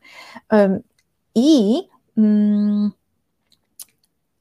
Właśnie Satyajit, a nawet mówił o nim, że jest geniuszem kina. I to, to, to było prawda. O tych wszystkich reżyserach, czyli o Satyajicie Raju, no Mrinal Shen może nie, bo jego filmy nie są dostępne w Polsce, ale o Pornie Shen i Ritoparno Ghoszu opowiem Wam oddzielnie, bo oni na to zasługują, a tak jak powiedziałam, ich filmy można w Polsce obejrzeć. Mniej lub łatwiej, łatwiej lub trudniej, przepraszam, ale można obejrzeć. Satyajit Ray, wybitny człowiek, wybitny człowiek, e, wybitny filmowiec, e, zaczynał od kina komercyjnego. E, a potem, a potem obejrzał film Złodzieje rowerów Wiktoria Desiki, właśnie z nurtu, filmu z nurtu neorealizmu włoskiego i stwierdził, że tylko takie kino chce robić i robił już tylko takie, takie kino. I właśnie, e, ponieważ to kino e, interesowało się, to artystyczne kino e, bengalskie interesowało się człowiekiem, problemami społecznymi, ono mocno tam socjalizowało. Nawet właśnie Mrinal Shen, jeden z twórców tego kina, był nawet przez pewien czas zakazany w Indiach ze względu na jego no, za bardzo komunistyczne poglądy, natomiast był uwielbiany w Rosji, przepraszam, w Związku Związku e, e, Radzieckim. On potem został rehabilitowany w Indiach i dzisiaj uważana jest jego, jego filmy uważane są za klasykę e, kina, no ale też łatwo przez pewien czas nie miał. Ale on się właśnie też zajmował między innymi takimi problemami jak wykorzystywanie, jak właśnie sytuacja kobiet, jak wykorzystywanie niższych klas społecznych przez, e, przez wyższe, mm, pracę niemalże przymusową dzieci e, i właśnie e, też problematyką kobiecą. Ale ponieważ jego filmy są no, totalnie w Polsce niedostępne, to o nim nie będę Wam opowiadać, e, tyle wystarczy, Mrinal e, Shen. Mm, e, natomiast chciałabym Wam powiedzieć właśnie więcej o tych reżyserach, których filmy można obejrzeć. Satyajit Ray, wspomniany, bardzo mocno interesował się kwestią, właśnie kwestią kobiecą, sytuacją kobiet w kulturze indyjskiej, w społeczeństwie e, indyjskim. I on stworzył nowy typ bohaterki, nowy typ e, bohaterki, która można powiedzieć, już później ten, ten typ utrwalił się w kinie e, bengalskim. To, była, to było przeciwieństwo tej bohaterki masala movie, kina głównego nurtu, czyli tego słodkiego, bezwolnego e, kociaczka, tej desi girl, czyli e, dobre, dobrej indyjskiej e, dziewczyny, good Indian girl, mm, jak się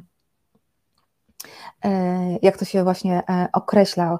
Wolf Alice pisze, w tych filmach z Bollywood to tylko tańczą wszystko na jedno kopyto. No tak, ale właśnie mm, jeżeli oglądałeś poprzedni odcinek, to ja właśnie mówiłam, że mm, e, że mm, e, jest coraz więcej filmów e, z innego, z innego nurtu. Błagam, nie mówcie o jedzeniu, bo naprawdę jestem bardzo głodna, a kolacja jeszcze za jakiś czas. Nie mogę Wam tutaj sobie rozstawić kolacji.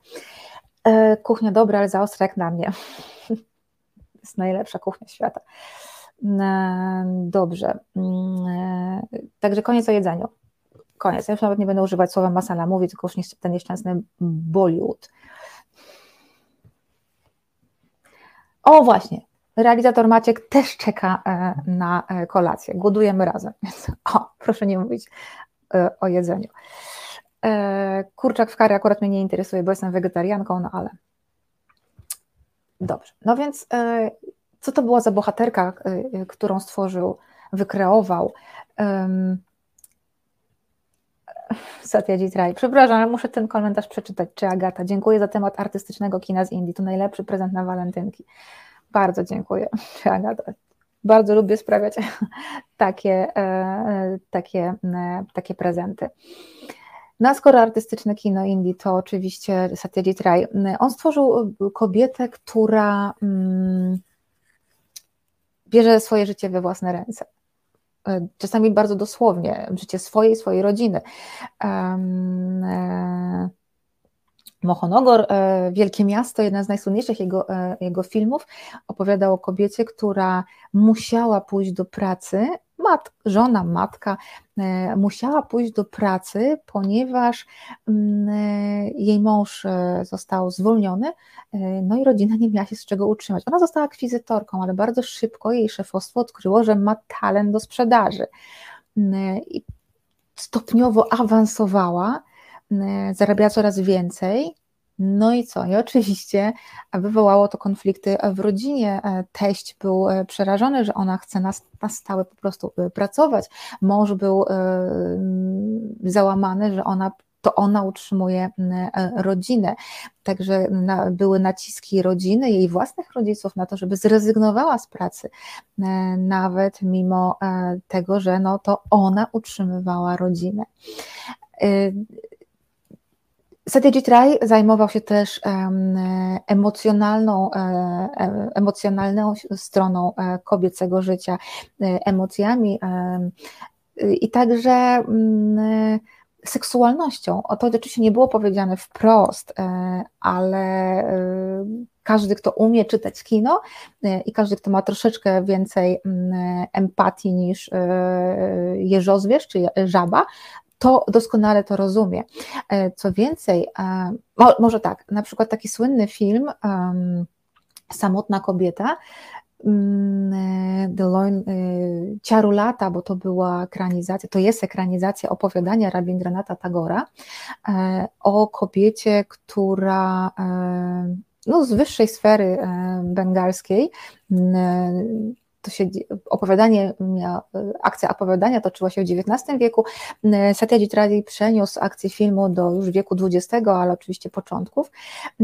I ta dziewczyna została wydana za Mm, takiego typowego bhodroloka, czyli no to się tłumaczy jako gentlemana, ale to po prostu był przedstawiciel wyższej, wykształconej warstwy społecznej, e, społeczeństwa bengalskiego, ale on był zajęty swoją gazetą, on wydawał postępową gazetę, w której propagował właśnie ideę renesansu bengalskiego, ale e, zaniedbywał młodą żonę. Mm, i żona zaczęła się zbliżać e, z, ze swoim szwagrem, e, Omolem, e, ale chodzi o to, że ta, Rabindranath Tagore pisał o tym raczej jako przyjaźni, miłości, czymś bardzo duchowym, natomiast Satyajit Ray zrobił ten krok dalej i, i nawiązał do relacji seksualnej, do seksualności kobiety. Mm, później poszedł nawet krok dalej w jednym ze swoich, no właściwie to swoim ostatnim filmie, dokończonym już przez jego syna. Czyli e, Gore Bajre Dom i Świat, on też był dostępny e, w Polsce mm, i można go gdzieś na pewno e, znaleźć. I to też była ekranizacja z kolei powieści Robindranata Tagora, bardzo ważnej, bardzo ciekawej, o której Wam na pewno opowiem. Jak będę mówiła, cały odcinek poświęcę Satyajitowi Rajowi, bo zasługuje na to i to bardzo, bardzo mocno. Mm, I ale o czym ja mówiłam? Bo zobaczyłam, najlepsza kuchnia y, to chińska i ja się bardzo głęboko z tym nie mogę zgodzić, bo indyjska jest najlepsza, po prostu Wolf Alice, sorry. Y, aha, i w Gore Bajre Satyajit Ray pokazał pocałunek. Mm, To były lata 80., kiedy kino indyjskie no, takich rzeczy nie widziało. Pokazał, czyli dosłownie pociąg seksualny mężatki do innego e, mężczyzny. E, tak też była, e, tam też był rodzaj trójkąta. Czyli mamy nie tylko kwestię emancypacji zawodowej kobiet w kinie, w artystycznym kinie bengalskim, ale także jej uczucia i seksualność. To było to, było, e, to były takie dwa bardzo, bardzo ważne tematy. Też bardzo ważne były tematy edukacji e, kobiet. Mm, to też właśnie w wielkim mieście było poruszane i w Ciarulacie, tej samotnej żonie, chociaż tam było to też pokazane trochę przewrotnie, mm, bo pokazane było, że wyedukowana kobieta nie potrafi się odnaleźć w tym, co jej przygotowało społeczeństwo, e, bo, e, bo e, Szloma Apfelbaum pisze Rabindranath, nie znam, no tak. A jeżeli mieszkasz w Warszawie, to powinnaś znać przystanek Tagora, to jest na mm, przystanek Odyńca, Mokotów, o przepraszam, zabrakło mi słowa, Mokotów, tam jest przystanek Rabindranatha E, Tagora. E, no właśnie, i um, znowu zapomniałam, co mówiłam? Satyajit Ray? Mm, nie mogę czytać czatu, słuchajcie. Nie mogę czytać e, czatu, bo się, bo się mm, mm, wybijam z rytmu. No ale dobra, nie tylko. Aha, wiem. Chodziło o to, że wzorem Tagora w samotnej żonie Satyajit Ray pokazał e, to, że e, ta emancypacja, emancypacja w czasie renesansu bengalskiego poszła tylko kroczek, a nie dwa kroki do przodu. E, czyli pozwolono kobietom, a nawet zachęcano kobiety do edukacji, ale nie pozwolano im później dalej się rozwijać. To znaczy, Ciarulata, ta tytułowa samotna żona, była świetnie wykształconą kobietą, no jak na tamte czasy, e, znała świetnie literaturę, znała języki, chciała być partnerką dla swojego męża, ale zostawało jej tylko czytanie kolejnych książek, no bo była zamknięta w, w pardzie, tak, czyli w czterech ścianach domu. Co z tego, że pięknego, luksusowego, skoro prawdziwe życie ona oglądała tylko przez żaluzję, używając, um, używając lornetki. Swoją drogą jest doskonała, doskonała um, scena, właśnie jak Ciarulata trzyma tę lornetkę teatralną um, i ogląda przez nią męża, który mija ją, przechodząc korytarzem bo jest zajęty e, czytaniem gazety czy, e, czy książki. Cudowna, fantastyczna e, scena. I po Sacjadzicie Raju, po jego śmierci mówi się, że nastała troszeczkę luka w kinie e, bengalskim. Nie było takiego reżysera, który e, mógłby e, go zastąpić. No i ludzie zaczęli się odwracać od kina, zaczęły raczej w stronę telewizji, no i niestety kina, jeśli już kina, to to kina no, głównego nurtu. I osobą, która ponownie przyciągnęła Bengalczyków do kin był Ritu Parno Ghosh. Mówię niestety był, bo zmarł totalnie nie, nie przedwcześnie, miał, nie miał 50 lat mm, i ja nie ukrywam, że, że uwielbiam jego filmy, uwielbiam jego postać, e, jego poglądy, jego e, mm, styl, styl nie tylko ubierania, ale taki styl bycia, można powiedzieć, wizerunek. Właśnie, czy Agata, tak, wszystkie filmy, o których Pani mówi, można co jakiś czas zobaczyć na TVP Kultura. Ja nawet kiedyś byłam gościnią TVP Kultura, jak puszczali e, dwa, to już było dawno, e, jak pokazywali dwa filmy właśnie Satyajita Raja i właśnie Samotną żonę, Ciarulata Samotna żona i e, Najoka. Mm, Najoka, czyli um, bohatera idol, to było tłumaczone, na jak to są dosłownie bohater filmu. I wtedy właśnie robiłam takie krótkie wprowadzenie razem z redaktorem, który prowadził ten cykl mm, filmowy. Mm, robiłam krótkie wprowadzenie właśnie mówiąc o, wyjaśniając jak czytać te, te filmy. Rituparno Ghosh oczywiście nawiązywał do, do Satyajita Raya i on poszedł e, jeszcze dalej. On e, pokazał, e, znaczy, ja go czasami nazywam indyjskim Almodowarem, wzorem mojej pani doktor Walter, wykładowczyni z indologii, która zaraziła mnie zresztą miłością do kina bengalskiego. I ona właśnie jako pierwsza, doktor Elżbieta Walter powiedziała, że to jest indyjski Almodowar. Mi się to bardzo spodobało, bo faktycznie e, świetnie pasuje. E, Almodovar, mimo że mężczyzna uważany jest za e, człowieka świetnie rozumiejącego najskrytsze, najbardziej skomplikowane kobiece emocje, i Ritu Pornogosz był dokładnie takim samym i człowiekiem, mężczyzną, i reżyserem, artystą. On pokazywał takie emocje kobiece i znaczy jak się ogląda jego filmy, mm, to czasami naprawdę trudno uwierzyć, że mm, nakręcił je mężczyzna, a nie, a nie e, kobieta. On e, pokazywał e, przede wszystkim, on bardzo mocno skupiał się na tej sferze seksualnej, na kwestii seksualności kobiet. Pokazywał na przykład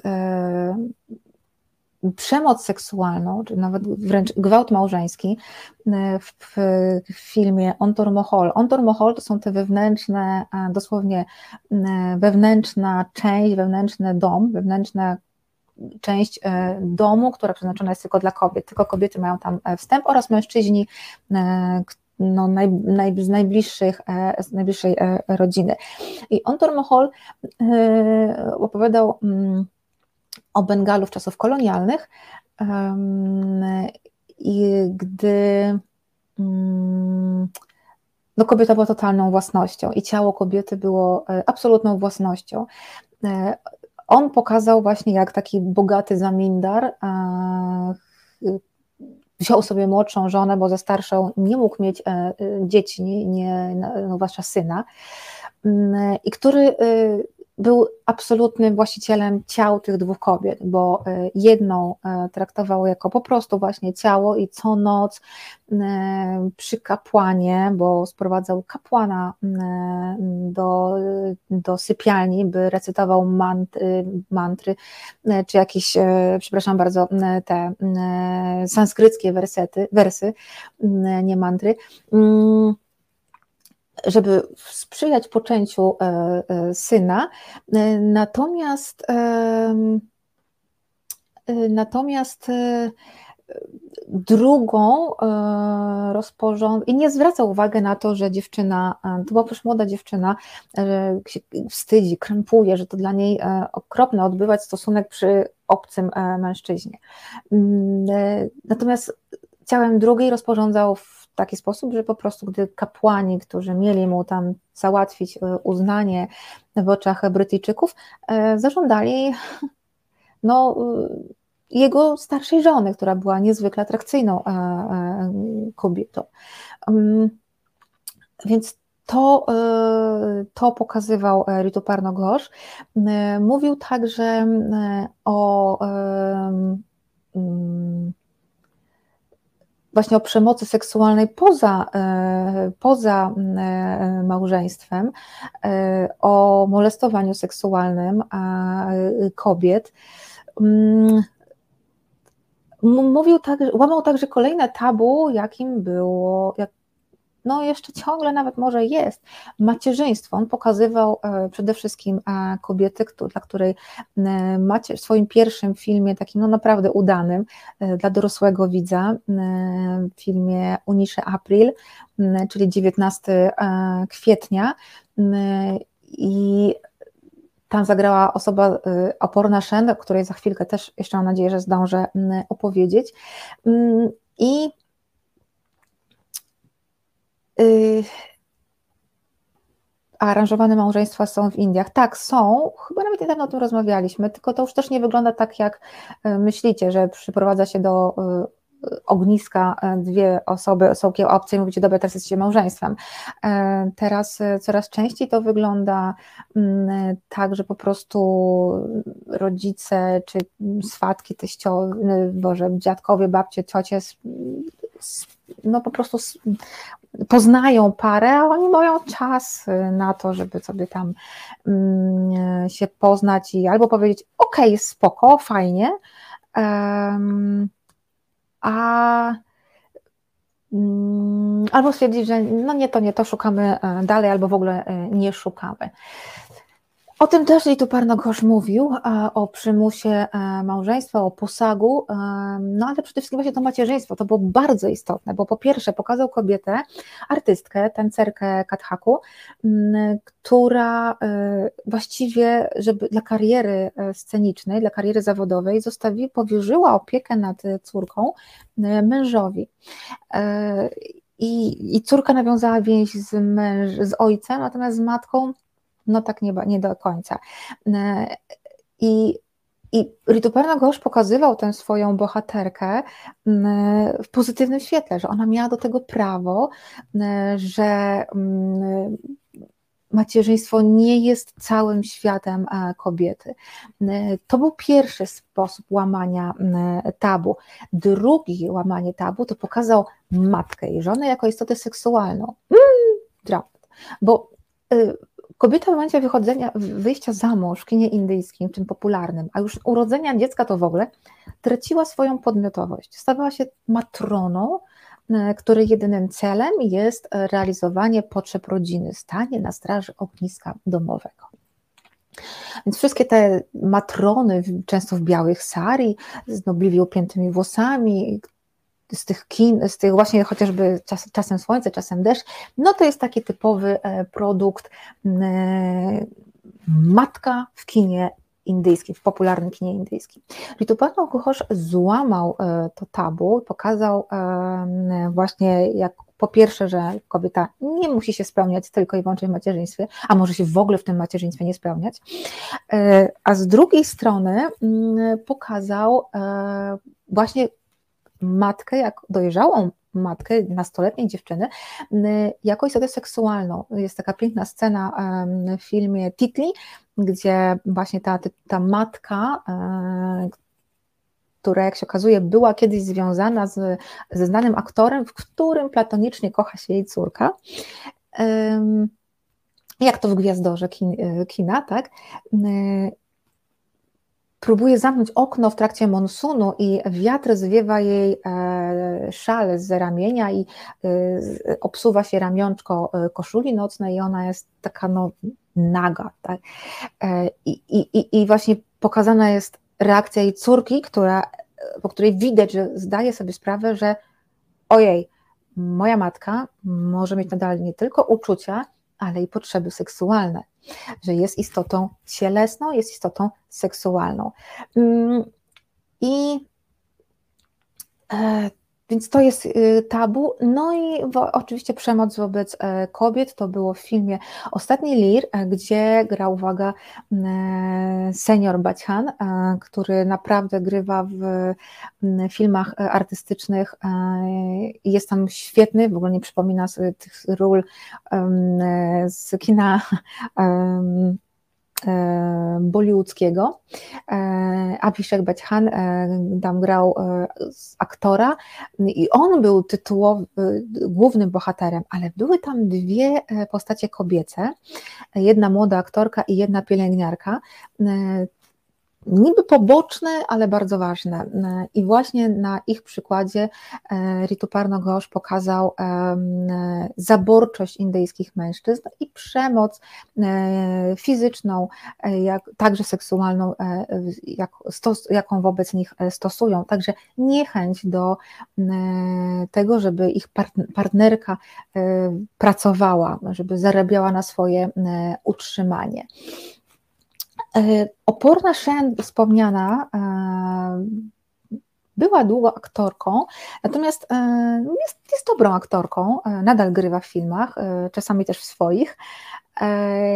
ale tak naprawdę jej talent artystyczny objawił się, gdy zajęła się reżyserią to ona zresztą y, odkryła mm, Ritu Parmagosza i dzięki temu, że weszła z nim w spółkę mm, już jako uznana artystka, reżyserka i aktorka, wychowanica Satyajita Raya, bo ona właśnie na e, planie e, filmu Satyajita Raya Tinkania, trzy dziewczęta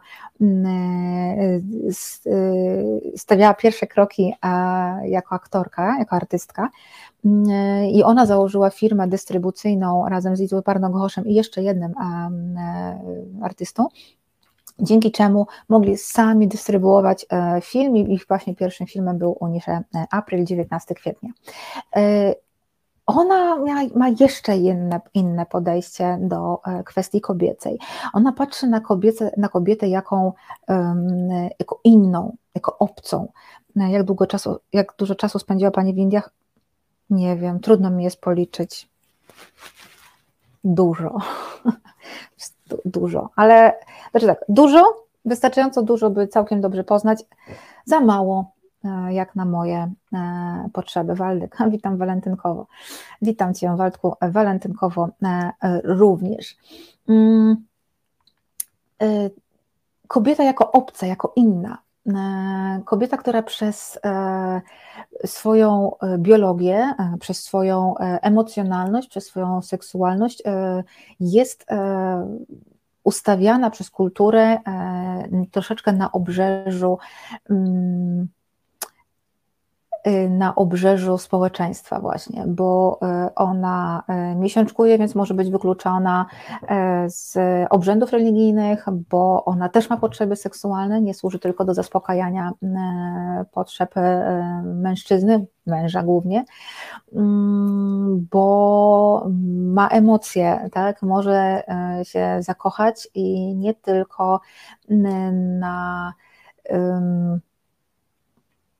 na, e, w mężczyźnie, któremu, e, którego jej postawiono, tak, i powiedziano, to jest twój, e, twój mąż. Oporna Shen pokazywała w swoich filmach um, uprzedmiotowienie kobiet, o tym, że często kobiety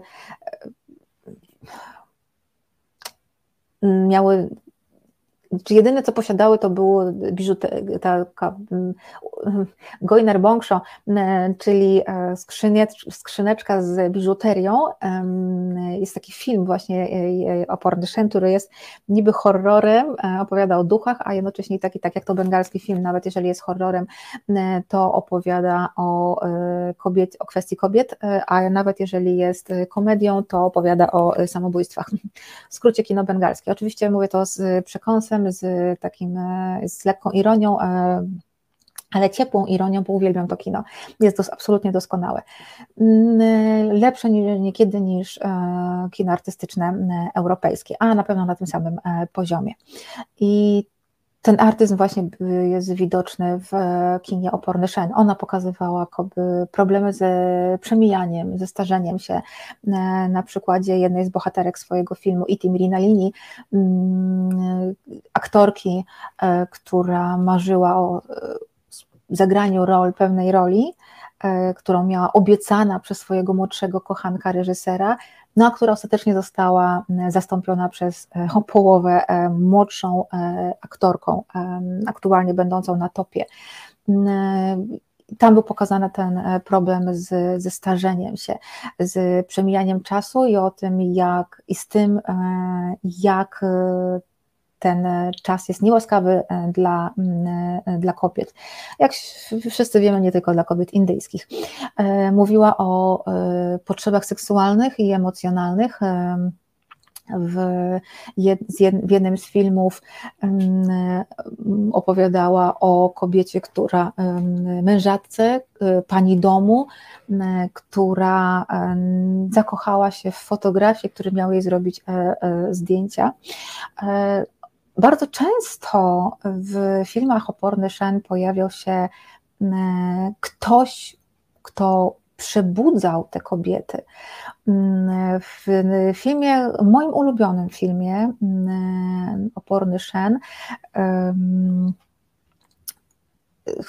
który właśnie ta wspomniana pani doktor Walter z indologii nazywała indyjskim między, między słowami. Był to mężczyzna, w przypadku tej y, pani domu był to też mężczyzna, bo fotograf, który właśnie podchodził do, y, spotykał kobietę, która żyła zgodnie z tym tradycją, zgodnie z normami kulturowymi narzuconymi jej przez kulturę. I, I nagle to już nawet nie chodzi o rozbudzenie jej e, uczuć, jej potrzeb seksualnych, ale też zmienia, ten mężczyzna zmieniał jej sposób patrzenia na, na świat. Na przykład właśnie w jednym z filmie bohaterką była Braminka, żona Bramina, która e, pogardzała muzułman, muzułmanami, e, pogardzała ludźmi z niższych klas e, społecznych, nigdy nie siadłaby do jednego stołu, a po tym, e, jak e, pod wpływem tego spotkania, e, przeżytych wspólnie chwil i rozmów, zupełnie zmieniła swoje spojrzenie na świat. Stała się inną, inną, inną kobietę, inną kobietą. I więc ten ktoś, kto pokaz, po, pojawiał się nagle mm, w życiu tych kobiet, był właśnie takim przebudzicielem. E, czasami pokazywała, a no i był jeszcze film, który jest troszeczkę e, troszeczkę, można powiedzieć, e, musicalowym, musicalową adaptacją e, Romea i Julii, e, bardzo ciekawy artystycznie, pokazujący też właśnie, jak kobieta nie, mo nie mogła, indyjska nie mogła, czasami też ciągle nie może sama wybrać sobie partnera życiowego. Zdarzyło się też, że oporna Shen pokazywała kobietę podwójnie obcą. E, na przykład e, w jednym z filmów bohaterką była kobieta e, anglo-induska, czyli była podwójnie wykluczona jako anglo-indusi. No, do dzisiaj są raczej postrzegani, postrzegani jako mm, no, gorsi niż, niż Indusi. Więc to było takie podwójne wykluczenie, podwójna, e, podwójne poczucie e, obcości w społeczeństwie e, indyjskim. No i tak z, z grubsza kino artystyczne, bengalskie kino artystyczne sięga po różne formy wyrazu artystycznego. Na przykład bardzo eksperymentalne często jest taki e, reżyser, który e, już wszyscy teraz wiedzą, kim jest, ale nadal używa pseudonimu Q e, i on też właśnie e, bada kondycję społeczeństwa indyjskiego, ale robi to naprawdę, no czasami ocierając się nawet o pornografię. E, jeden e, z Gandu jest, jeden z jego filmów jest, no, z, myślę, że w kinach europejskich bym miał problemy mm, ale też jest bardzo ciekawym artystycznie, czy Tasierderz, e, kraj e, kart, który jest adaptacją sztuki Robina Tagora. I właśnie skupia się e, też na problemach kobiet, mimo że ta sztuka była bardziej w stylu orwellowskim, miała raczej e, o dyktaturze e, mówiła, natomiast e, Q wyciągnął z tego wątek kobiet, przemocy wobec kobiet, podrzędności kobiet w społeczeństwie indyjskim. Gandów chyba nawet jest, był na Netflixie, można sobie obejrzeć, no, kino trudne e, do, w odbiorze. E, bengalskie kino artystyczne jest rzeczywiście kinem e, no, na pewno trudniejszym do skonsumowania. Jest przeznaczone dla bardziej wyrafinowanego odbiorcy, poszukującego w kinie czegoś więcej niż prostej, kolorowej, rozśpiewanej, roztańczonej rozrywki. Ale na pewno nie ma takiego szerokiego grona odbiorców jak kino artystyczne, ale cieszy się ogromną popularnością i ogromnym uznaniem i krytyków, e, i widzów, tych, na których jest, których jest skierowane. Te filmy pojawiają się bardzo często i są nawet nagradzane na międzynarodowych festiwalach filmowych. Oczywiście najczęściej są to właśnie festiwale kina artystycznego, jakiś Sundance, ale nie tylko, pokazują się też e, w Karlowych Warach czy w Wenecji. Ritu Parnogosz, filmy Ritu Parnogosza bardzo często były pokazywane na przykład w, Locarno czy w Wenecji. E, słuchajcie, no to teraz dobrnęliśmy do końca. Mam nadzieję, że mimo, że E, hermetyczny temat bengalskiego kina artystycznego, to, e, to jednak Wam się ten odcinek e, podobał. Nie wiem, czy w przyszłym tygodniu zrobimy, tak jak prosiliście, Daleki Wschód. No ja postaram się o tych, powiedzieć o tych, o tych Chinach.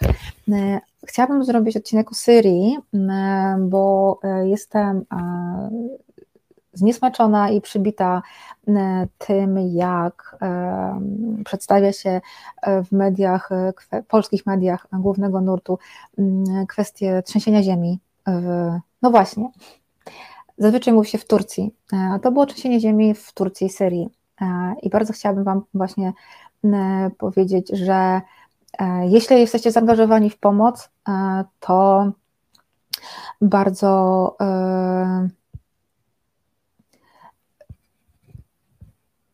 bardzo bym, tam żadna pomoc nie dociera, e, dociera, e, dociera.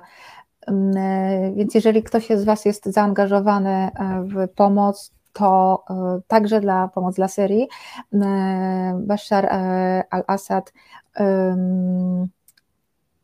zgodził się na to, żeby ta pomoc humanitarna pod nadzorem Czerwonego Półksiężyca, ale i ONZ e, docierała także na tereny kontrolowane przez rebeliantów. Miejmy nadzieję, że to się faktycznie e, uda. E, Piotr Strychalski, na terenach Syrii to dramat humanitarny bardziej. No ale o jakim mówimy? No, no tak, o dramacie humanitarnym, który był już przed trzęsieniem, a trzęsienie ziemi i jeszcze, jeszcze pogłębiło ten, e, ten problem. W tej chwili ponad 5 milionów ludzi pozostaje bez dachu e, nad głową. E, jest problem z tym, że wróciła cholera, mm, jest problem z tym, że ludzie nie mają po prostu co jeść, bo stracili wszystko, a i tak niewiele mieli.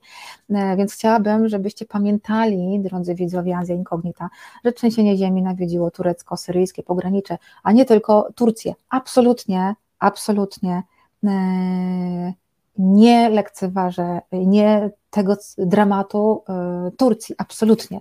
Tylko chciałabym, e, żebyśmy wszyscy pamiętali, że to nie tylko Turcja ucierpiała. I tak jak pisze Cecylia C., żeby skończyć optymistycznie, jeszcze wydobywają żywych ludzi. Um, um, przepraszam, przepraszam, przepraszam, bo zgubiłam się w mediach też mówią o Syrii, Pani Blanko. Mało, jak dla mnie, e, jak dla mnie e, e, za mało i dlatego chcę to mówić. Ale jeszcze wydobywają żywych ludzi po tygodniu. No właśnie, przeczytałam o tym dzisiaj i od razu podniosło mnie to na duchu. Wolf Ellis pisze o Singapurze, Tajwanie, Korei, Japonia. O tych krajach też chciałbym, chciałbym odcinki. No były już odcinki, ale... Mm, o Japonii to nawet chciałabym, tylko dawnej, ale w związku z pewną książką, którą dopiero zacznę czytać, ale chyba już wiem. Także. Mm, także będzie na pewno. Tomasz Jędralewicz, zdaje się, że właśnie obszar niechętny Asadowi e, został najbardziej dotknięty. Dokładnie tak, e, dokładnie tak Tomasz i to jest właśnie taki dramat. Ale ja mam, Boże, już jest za minutę dziewiąta, już czas na kolejny program, przepraszam, że się zagadałam. Także mam nadzieję, że mm, zobaczymy się za tydzień. Jeszcze dokładnie nie wiem, o czym będzie odcinek, a może powiem o moim, że tak powiem, e, one woman show, o tym, jak e, wojna w Ukrainie dotknęła, e, dotknęła właśnie państwa y, właśnie Państwa Bliskiego i Dalekiego Wschodu. Gargantua tysiąc tematów, a tylko dwie godziny raz w tygodniu. No właśnie, za dużo, za dużo tematów, ale damy im radę, sprostamy. Dzięki wielkiej do kolejnego, pisze Grzegorz Szafrański i ja też się tak właśnie żegnam. Dzięki wielkie w imieniu swoim, dziękuję i Maćka, który dzisiaj program realizował i do zobaczenia za tydzień.